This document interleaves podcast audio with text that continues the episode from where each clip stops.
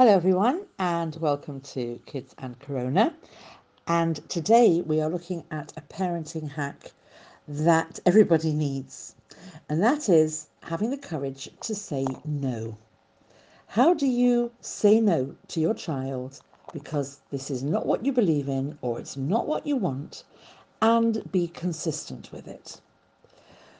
We tend to be worried about saying no too much, because if we say no to too many things, then our children just don't listen anymore, and maybe they'll go off and do their own thing.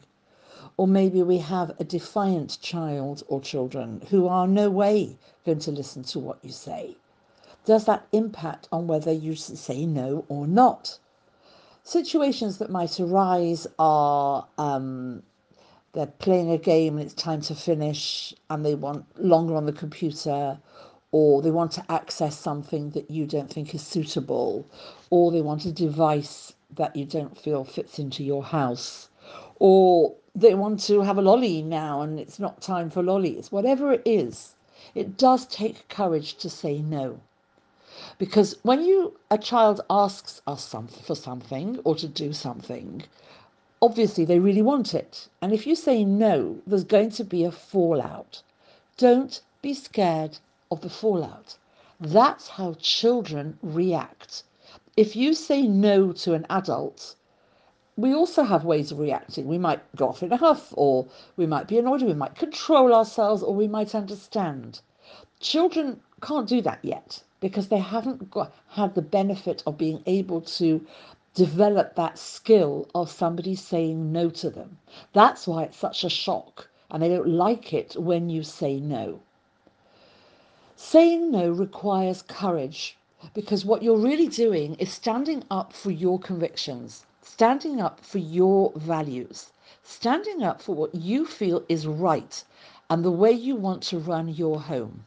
That takes courage, because you know there's going to be a shout or a scream or a, "I hate you" or whatever. There's going to be some kind of fallout. But don't give in.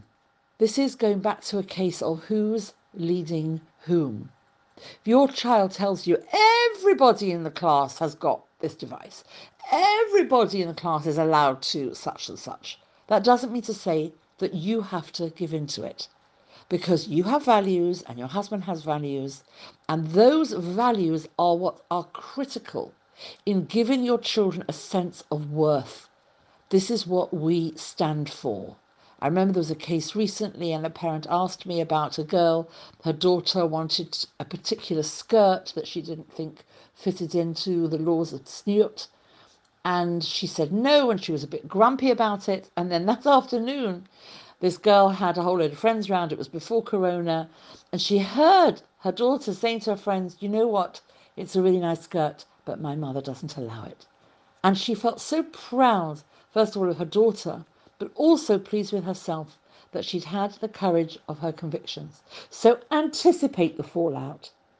When we anticipate something's going to happen, we're much better equipped.